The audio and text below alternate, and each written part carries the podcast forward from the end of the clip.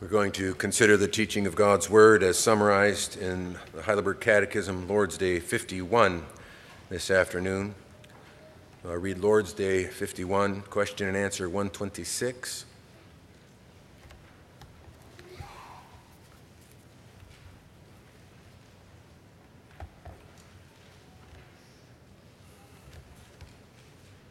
What is the fifth petition?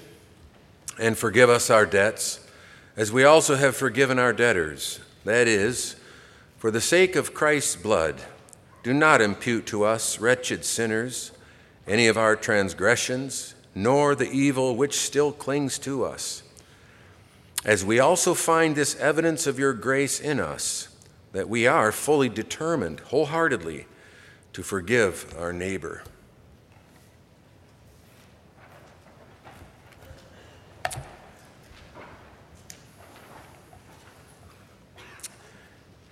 Congregation of our Lord Jesus Christ. The forgiveness of sins is truly at the heart of God's covenant mercy to his people. It's at the heart of the gospel message that we believe and are called to proclaim to the world. Their sins and their lawless deeds I will remember no more is at uh, the center of the new covenant promise uh, that we have fulfilled in our Lord Jesus Christ. We read in verse 12 of 1 John 2 I am writing to you, little children, because your sins are forgiven for his name's sake. And uh, certainly, however, we may understand these classifications given here uh, uh in terms of the address to little children and then to fathers and to young men, certainly, little children uh, describes all of God's people. And uh, we are assured of the forgiveness of sins in the Lord Jesus Christ. So all Christians are forgiven all their sins. Uh, that's what justification involves. Just as if I had uh, neither committed nor had any sins, but rather had fulfilled all righteousness, the holiness and the satisfaction and the righteousness of Christ is imputed to us as our own, and we are accepted in the beloved. There is no condemnation for those who are in Christ Jesus.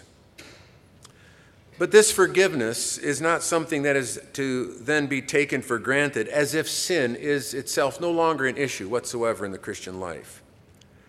As if being justified, uh, there's no longer any need for the confession of sin or uh, no longer any need for ongoing forgiveness. And this is clearly taught in the fifth petition, where our Lord Jesus Christ has taught us to pray right along with our, our daily prayers for bread, to pray daily for the forgiveness of sins. Forgive us our sins as we forgive those who sin against us. We not only know that God has been gracious to pardon and accept us in the beloved by his mere grace. But as Christians, we live on that grace daily. Even as we still do fall far short of God's glory. Not that we fall back into a state of condemnation. Not that Christians ever uh, relate to God merely as their judge. No, He is our Father for Christ's sake. But though we do not fall back into a state of condemnation, we do fall into sins. Uh, sins that do defile us and uh, would disrupt our fellowship with our Father unless we continually come to his throne of grace for mercy uh, and for help as we struggle with sin. In Micah chapter 7, verse 18, we have this wonderful declaration of God's uh, character and grace in these words Who is a God like you, pardoning iniquity and passing over transgression for the remnant of his inheritance? He does not retain his anger forever because he delights in steadfast love. And that's a, a declaration, a revelation of God's character and the wonder of his grace that uh, is always sweet to a believer We never get past our, our need for uh, this grace of God. We never get past our delight in, in His mercy revealed in Jesus Christ. It's a theme of, of praise for our entire lives. And we want to see that in this, uh, this Lord's Day. That God's grace is continuously displayed in forgiveness. God's grace is continually displayed in forgiveness. And we want to begin by focusing upon the fact that this request that our Lord Jesus taught us, this petition that God would forgive us our sins, is a request that God commands us to make. Uh, you may recall how the introduction to the Lord's Prayer is given in question and answer uh, 118 in terms of what kinds of things are we to pray for, and we confess that we are to pray for all that God has commanded us to ask. And uh, the forgiveness of sins is among those things that God has commanded us to ask. When you pray, Jesus said, say, and then he gave us the Lord's Prayer. A prayer that is not only the perfect model and pattern for our prayers, but uh, a prayer that is to be known and prayed as taught by our Lord Jesus with such petitions as forgive us our sins. That doesn't mean that these very words must be uh, spoken every day in the same way, but we are given a command to request the forgiveness of sins, and we ought to hear that command as itself a revelation of God's grace. He doesn't simply give us the freedom or the liberty or the option he commands us to pray for forgiveness.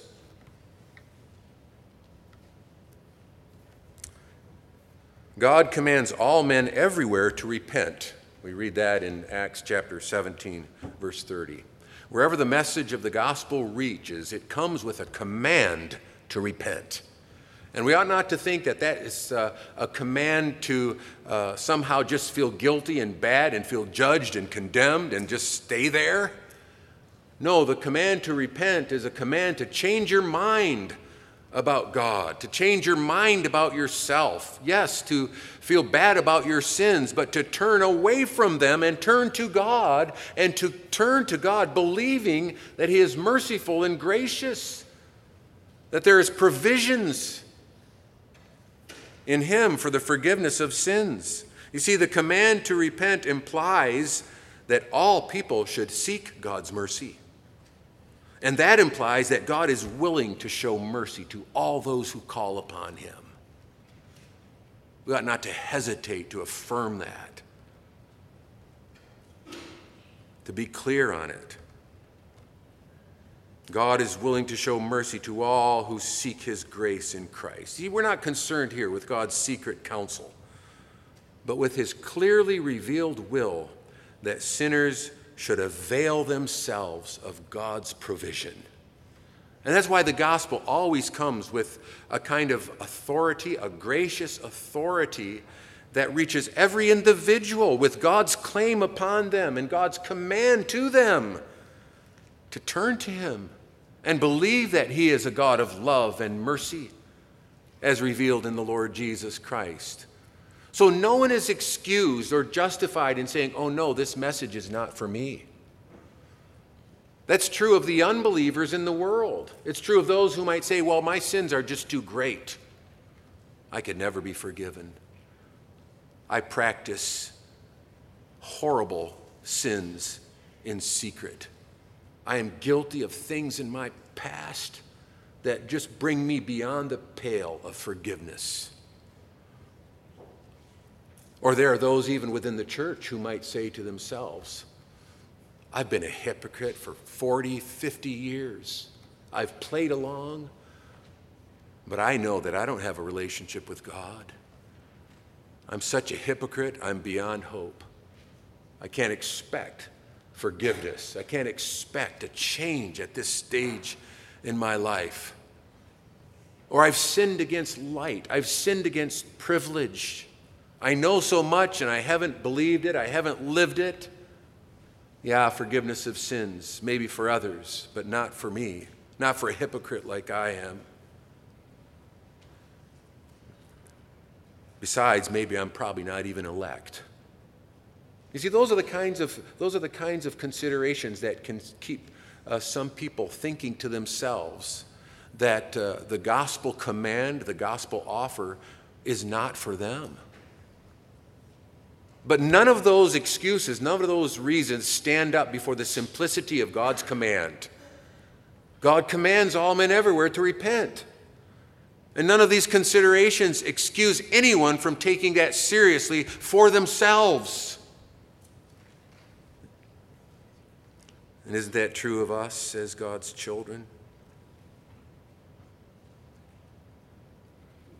You see, this command of our Lord Jesus removes an obstacle that sometimes we might put in the way of repentance. If you're, if you're guilty of some sin and you're ashamed and you feel the disgust and the, the sense of shame, you may think that you need some time. You may, you may think that God needs some time.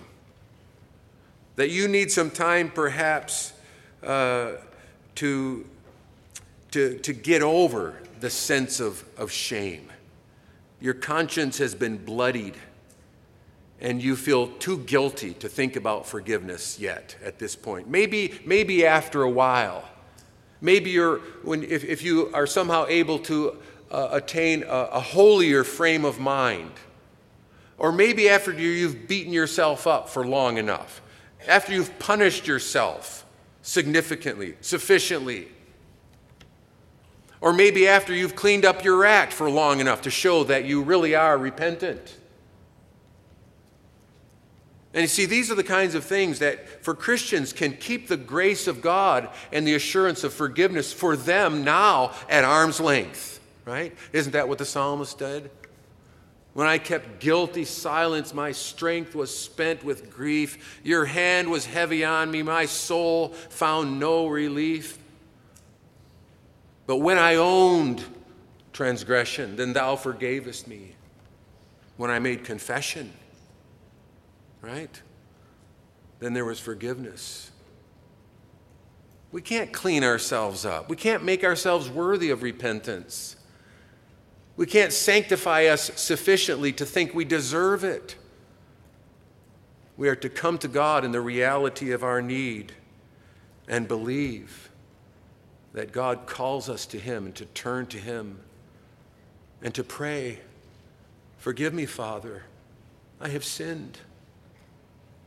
And to do so with confidence. Now, of course, this command also teaches us to take heart the reality of our need. I met a man, or I talked to him. He's uh, uh, married to a cousin of mine uh, about a year and a half ago, and I had a conversation with him, and he's fallen under the spell of false teaching. He belongs to some so called apostolic group who denies the need for ongoing forgiveness of sins. And uh, he quoted, he quoted 1 John. Uh, so, no, I, I, I actually quoted it myself, where it says, If we say we have not sinned, we make him a liar, and his word is not in us. He says, Oh, yeah. He says, I'm not saying I have not sinned. I used to sin. I'm not saying I have not sinned. I've sinned, but I'm forgiven. But thankfully, I'd recently read this and I knew enough to go back a few verses and says, If we say we have no sin, we deceive ourselves and the truth is not in us. It's not simply a matter of acknowledging that we have sinned in the past, it's a matter of recognizing that we have sinned, that we do fall short of God's glory poor sinners that we are. Or what's the language here? Uh, wretched sinners, right? That's how, that's how we confess our sins. As wretched sinners, as those who are spiritually uh, impoverished in ourselves, destitute. So that we can say with the Apostle Paul that in me, that is in my flesh, there dwells no good thing. Whatever good thing there is, whatever, whatever holy thoughts or desires, whatever goodness doesn't come from myself. That which is flesh is flesh. That's why people must be born again. In ourselves, we're nothing but flesh, we're nothing but sin.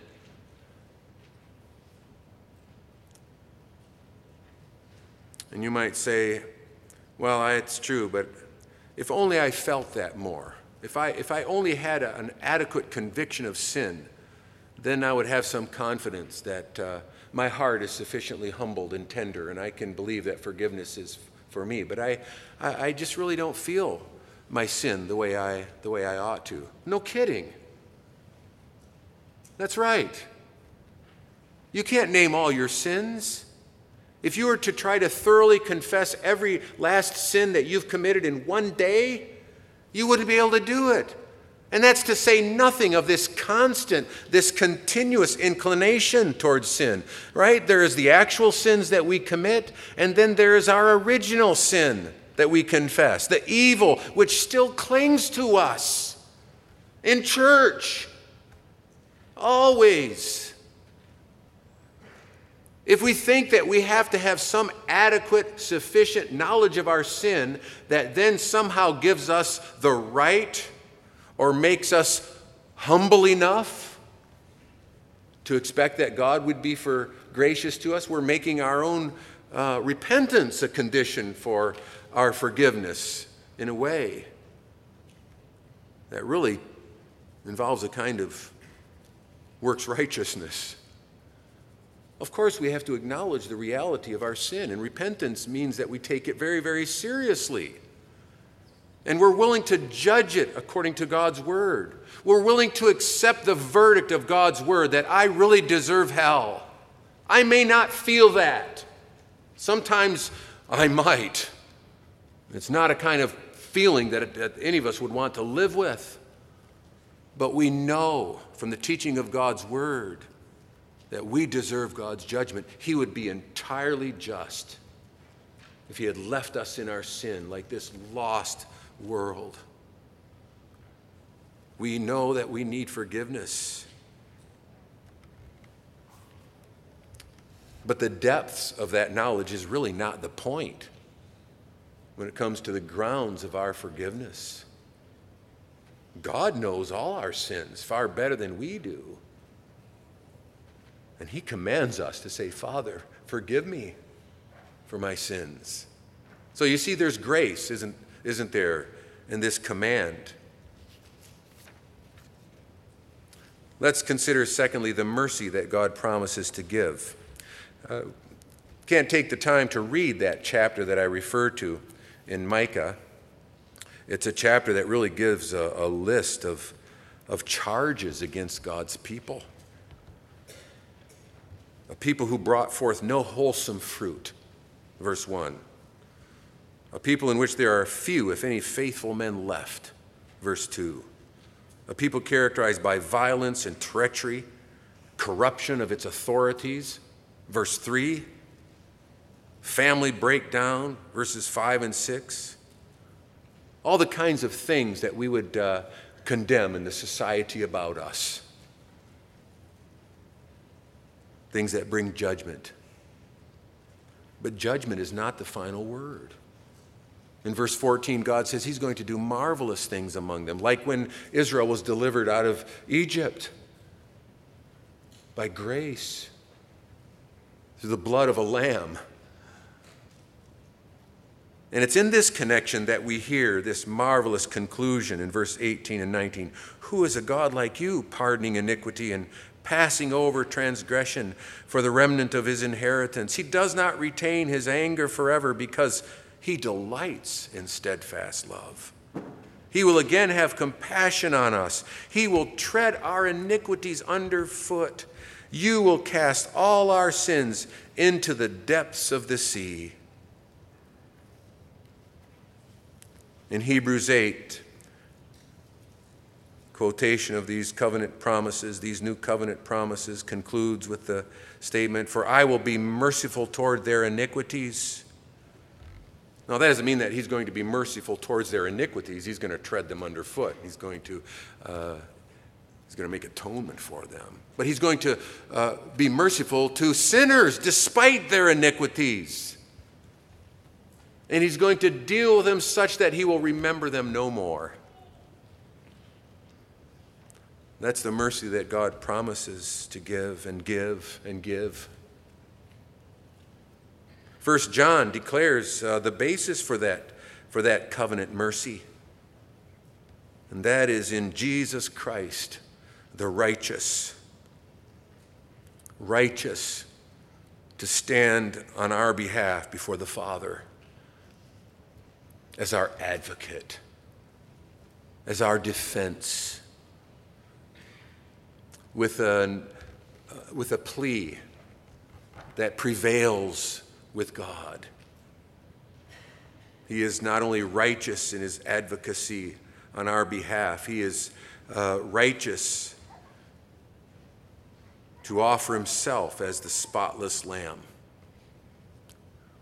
without blemish, the one whose blood cleanses us uh, from sin. He is the propitiation for our sin. He took upon himself the guilt of our sin and suffered God's wrath and judgment against our sin in his own person. He pacified God's anger against us by his sacrifice. That's what propitiation means. That's what the world rebels against. That's what they call cosmic child abuse. No, we believe that is a demonstration of the righteousness of God in a way of saving love. He gave his only begotten Son, and his only begotten Son willingly came and took our place to satisfy God's demands for judgment, so that God may be just without compromising his justice, and yet be the justifier of them who believe in Jesus. He is righteous to clothe us with all his perfect obedience. In place of the imputation of our sins, blessed is the one to whom the Lord does not impute iniquity. Rather, his righteousness is imputed to us, put to our account.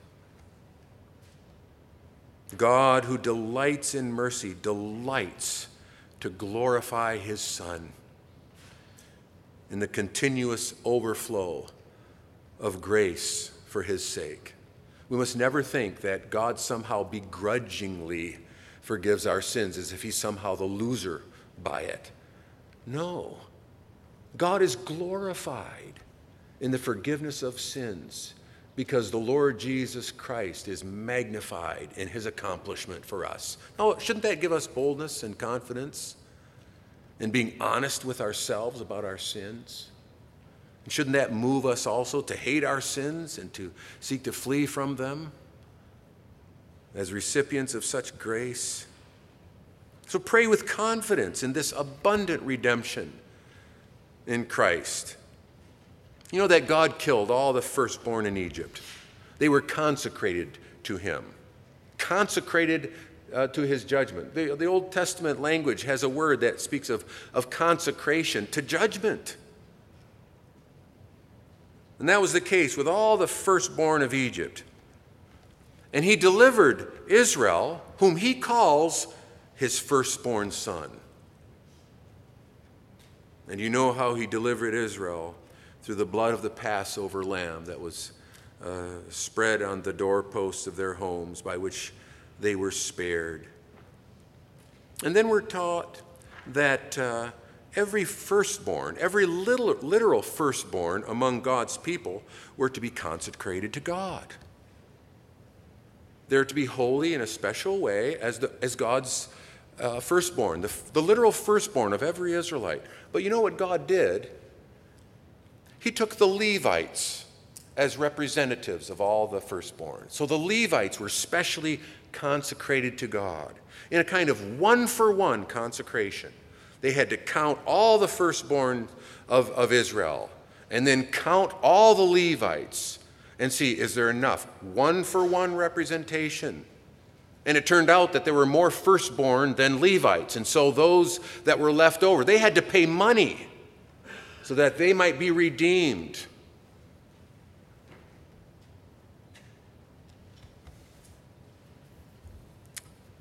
But in that sense, the Levites, in a, in a, in a manner, were, were also a type of the Lord Jesus Christ, but with a great difference, right? Jesus not, is not a one for one substitute. If that were the case, well, then there would only be one redeemed sinner.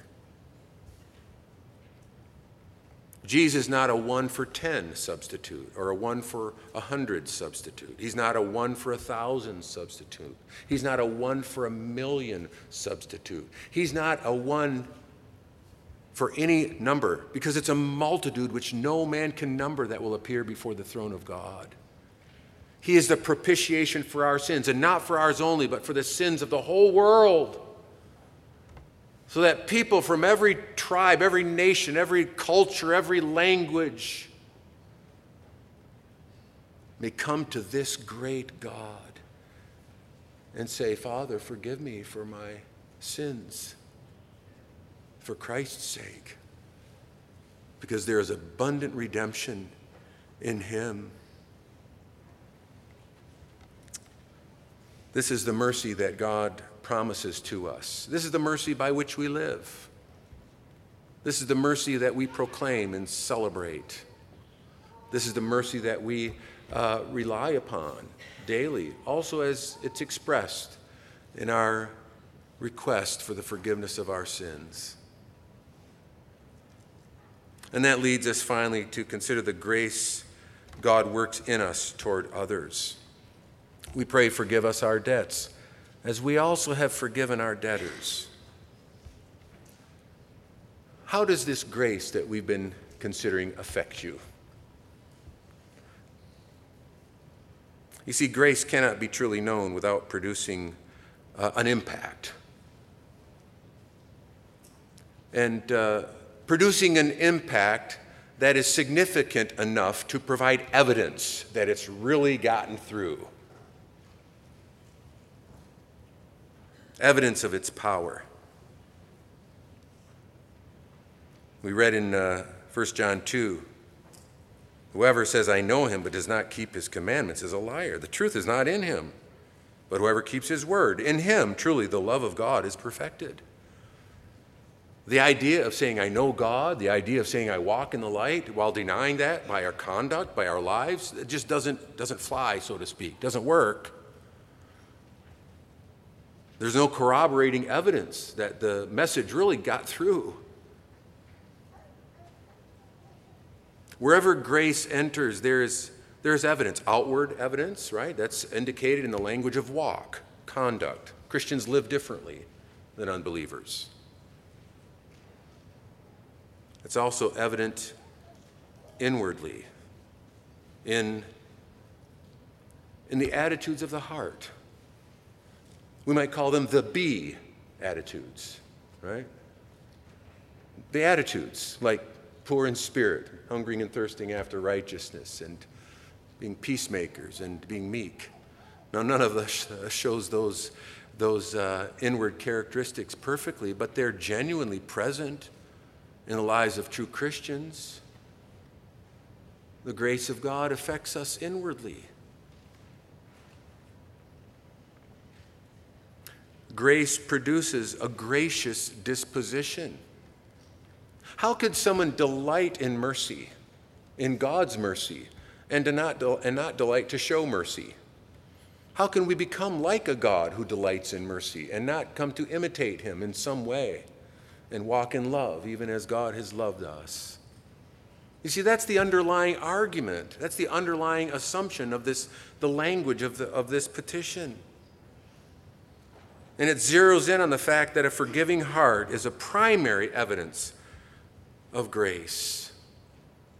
Evidence, right? That's the language that our confession uses. Do not impute to us, wretched sinners, any of our transgressions, nor the evil which still clings to us, as we also find this evidence of your grace in us. That we are fully determined wholeheartedly to forgive our neighbor wholeheartedly. Don't agonize over what that means either, right? Is your whole heart in it? Absolutely. Do you love God with all your heart, soul, mind, and strength? Well, there's a sense in which Christians do sincerely and genuinely, never perfectly. And so, even this language, wholeheartedly, you know, we can't torment ourselves over, over the exact meaning of that in such a way as to, again, focus on ourselves. It has to do with being sincere and real and genuine. Your heart has to be in it.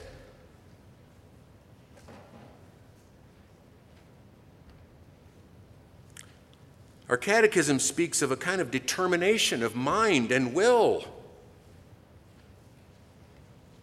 That means that forgiving others also is a matter of choice.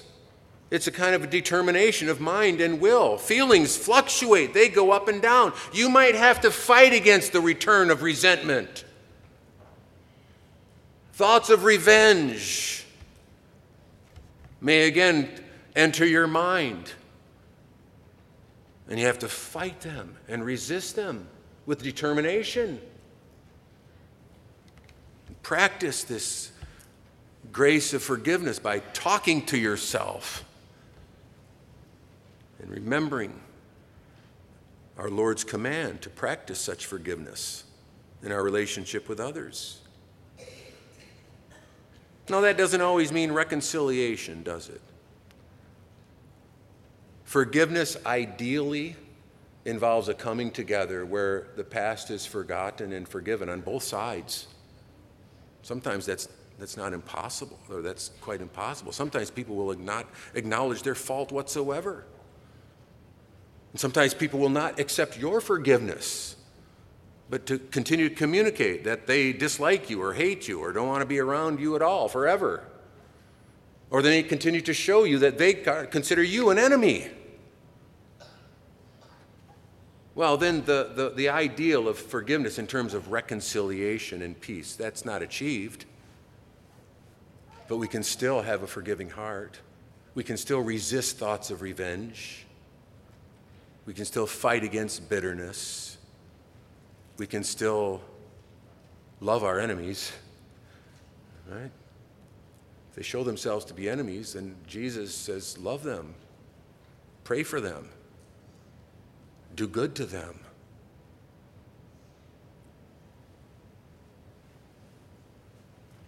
So it, it uh, certainly means rejecting hate. It does mean putting on love for Christ's sake. It does mean forgiving others when they ask, when they ask for forgiveness, when they acknowledge their fault. And let me say also, it's not just my opinion, but don't be over vigorous in discerning the genuineness of the repentance of others. Don't set yourself up as a judge in that way. God doesn't give you that burden. It's better to err on the side of graciousness. It's better to err on the side of giving them the benefit of the doubt. Yeah, that apology, that was pretty weak, but I may forgive them. Run the risk of being too gracious. Run the risk of being too obedient. What do I mean by that?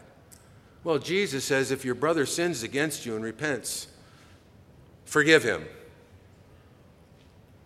And if he sins against you seven times in a day and says, I repent, forgive him.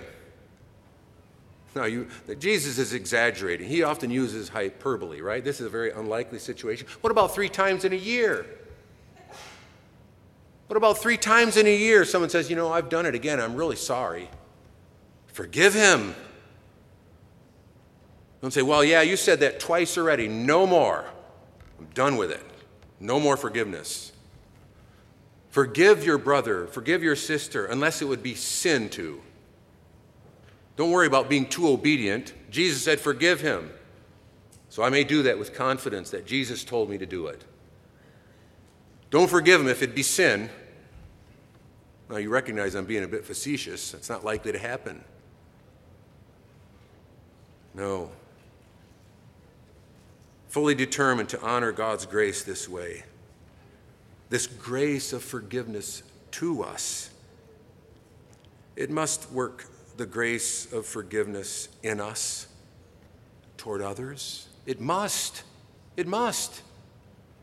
If we really know this grace, it will. You know, I, I fear And we could go through passages in Scripture that justify this kind of fear. I fear that there are a lot of people that are going to stand before the Lord Jesus Christ and they're going to be shocked and dismayed that they're not given entry into his presence because they lived with an unforgiving heart towards others. They were religious, maybe they were dutiful, but they harbored unforgiveness. It was a characteristic of their inner life. They didn't resist it, they didn't fight it. Now, what's the problem? Is the problem, oh, they messed up here? This is where they met. No, the problem is they didn't understand grace. The problem is they never really were gripped with the mercy of God to them as a sinner, forgiven such a load of guilt that doesn't compare with the sins that others have committed against us. So the problem is not, oh, they messed up on that one. No, the problem is they really didn't get it. Because the knowledge of grace must make people gracious because they know the forgiveness of God. And they want to show it. They want to, as far as they can. And you see, that magnifies the Lord Jesus Christ. That glorifies a God of grace who delights in mercy. He delights to show it, He delights to, to, to see it in those that have been restored to His image. So forgive others as you have been forgiven. No qualifications, full stop, period. Amen.